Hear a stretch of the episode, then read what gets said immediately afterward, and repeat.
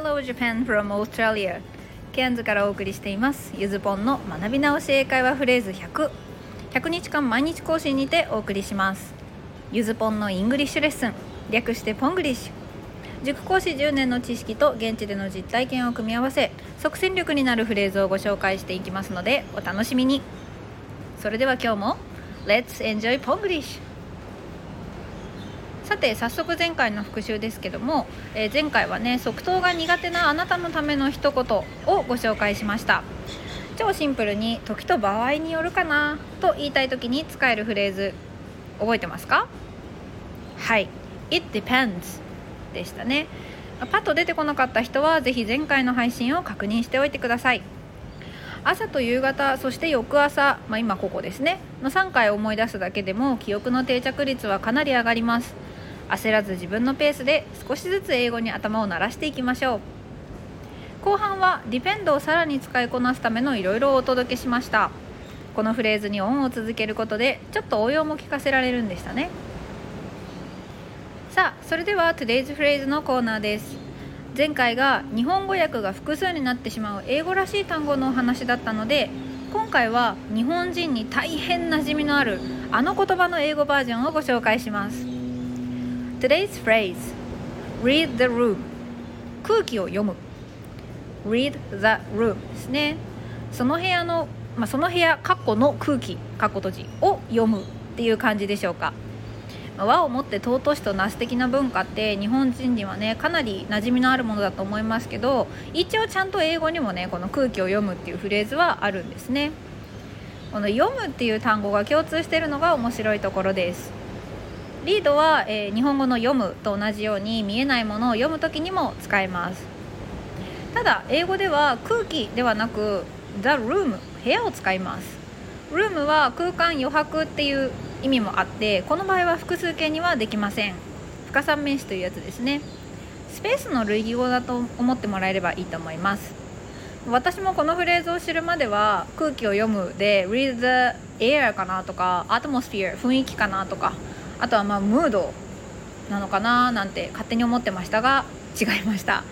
で、まあ、R が言いづらい私たちにとってはちょっとしんどいフレーズではあるんですけど read the room ってどっちもこう read と ru ってラ行の R の音から始まるって意味でこうリズム感もあるんですよね。そして read between the line 行間を読むっていう言い方もできます。まあ、日本語で行間を読むっていうとちょっと空気を読むとは違ったニュアンスがあるかなとは思いますがご参考までにそしてえ空気を読むを日本語で使う場合はうん個人的には空気を読んだ上で適切に行動するまで含まれているような気がするんですけどこれ私だけなんですかね。ということで日本語の似た表現を私たちが日頃どんな風に使い分けているのかも考えてみるとちょっと面白かったりするんじゃないかなと思います。個人的には英語の類義語の違いを考えるより日本語の類義語の違いを考える方が難しいです。何しろねネイティブとして感覚で使ってますから。今日のフレーズはこれらのこれをそのまま使えば命令文にもなります。空気読んでと何かを察してほしい時にはいいかもしれません。私のバイト先でもこう、まあ、ウェイトレスとして働いてて忙しいんだけど、まあ、お客さんがね日本に旅行した時のエピソードをすごい喋ってくれる場合があるんですよ。なんか日本のどこどこの酒蔵に行ってさみたいななんかそんな話してくれるんですけどそんなに混んでなきゃいいんですけど結構忙しい時もあるんですね。そういう時に結構あの話してくれる旦那さんに対して奥さんが見かねてたしなめてくれる場合そういう時に「read the room they are busy」なんていう風に言ってくれたりもします。あのお客さんとの会話ねある程度は私にとってもすごくいいリスニングの練習になるんですけど、まあ、同時にこの一言もありがたいです。さあそしてプラスアルファのコーナー。今日は KY と題しました。はい皆さんご存知あの KY です。今回はねちょっととことん日本語の表現を英語に落とし込んでみようと思います。そこで KY を英訳するっていうのが今日のこのこのコーナーの趣旨です。言わずもがな KY は空気が読めないの略語ですよね。2007年の流行語大賞にもノミネートされていました。基本的にはネガティブな意味で使われていると思います。ただまあこれね日本語のローマ字の頭文字取っただけなので外国人には KY は通じません。じゃあこのフレーズを一番シンプルに英語にするって言ったらやっぱり今日のフレーズを使うといいでしょう。例えば She can't read the room. 彼女は空気が読めない。うん。これを言うとちょっと担当直入すぎますかね。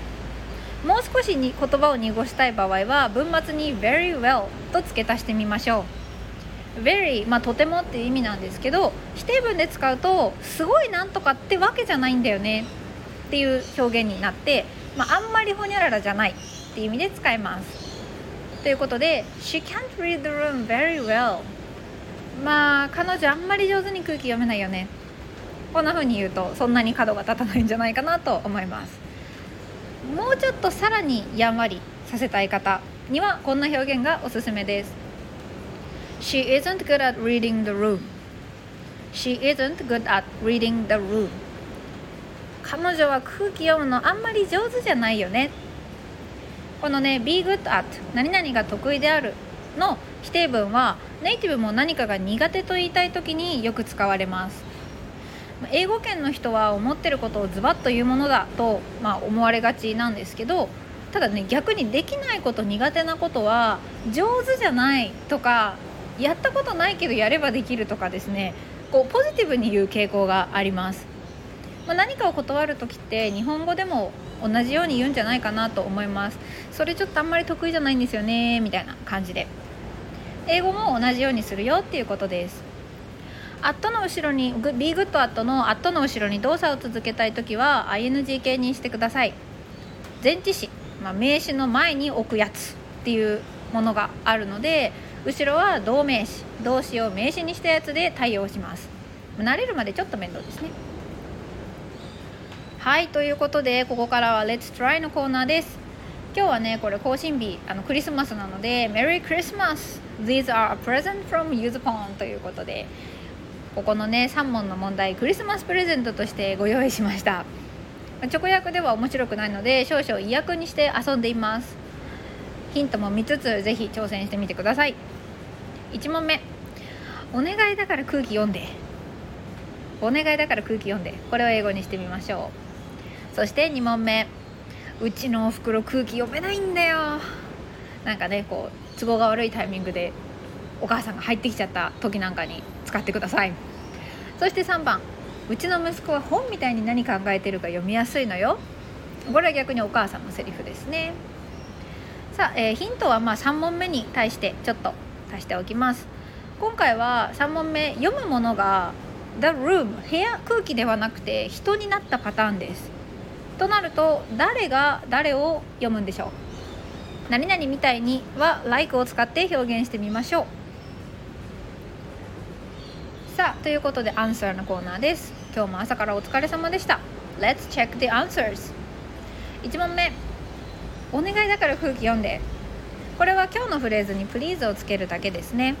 Please read the room Please read the room もしくは read the room please と、まあ、最後にね please を念押しのように足す言い方もあります、まあ、他には can you read the room please? なんていうのもいいかなと思います。そして2つ目うちのおふくろ空気読めないんだよ。My mother can't read the room. とか My mother isn't good at reading the room. まあどっちでも構いません、まあ、文末に at all at all って聞こえると思うんですけどこれをつけると否定の強調になるので My mother can't read the room at all. 全く空気が読めないっていうこともできます。そして3問目。うちの息子本みたいに何考えてるか読みやすいのと。これは I can read my son like a book. I can read my son like a book. となります、まあ、私は息子を本のように読めるという言い方です。日本語で言うならいわゆる顔に書いてあるっていうことですね。感情ダダ漏れの可愛い息子さんです日本ではこういう人はワンコ系のように本ではなく犬に例える気がします英語では直接読むことができるものとして本に例えるんですね Okay, today's lesson is over. Thank you for listening. Don't try to read the room too much. This is the secret of happy life. Have a happy day with Spanglish. バイ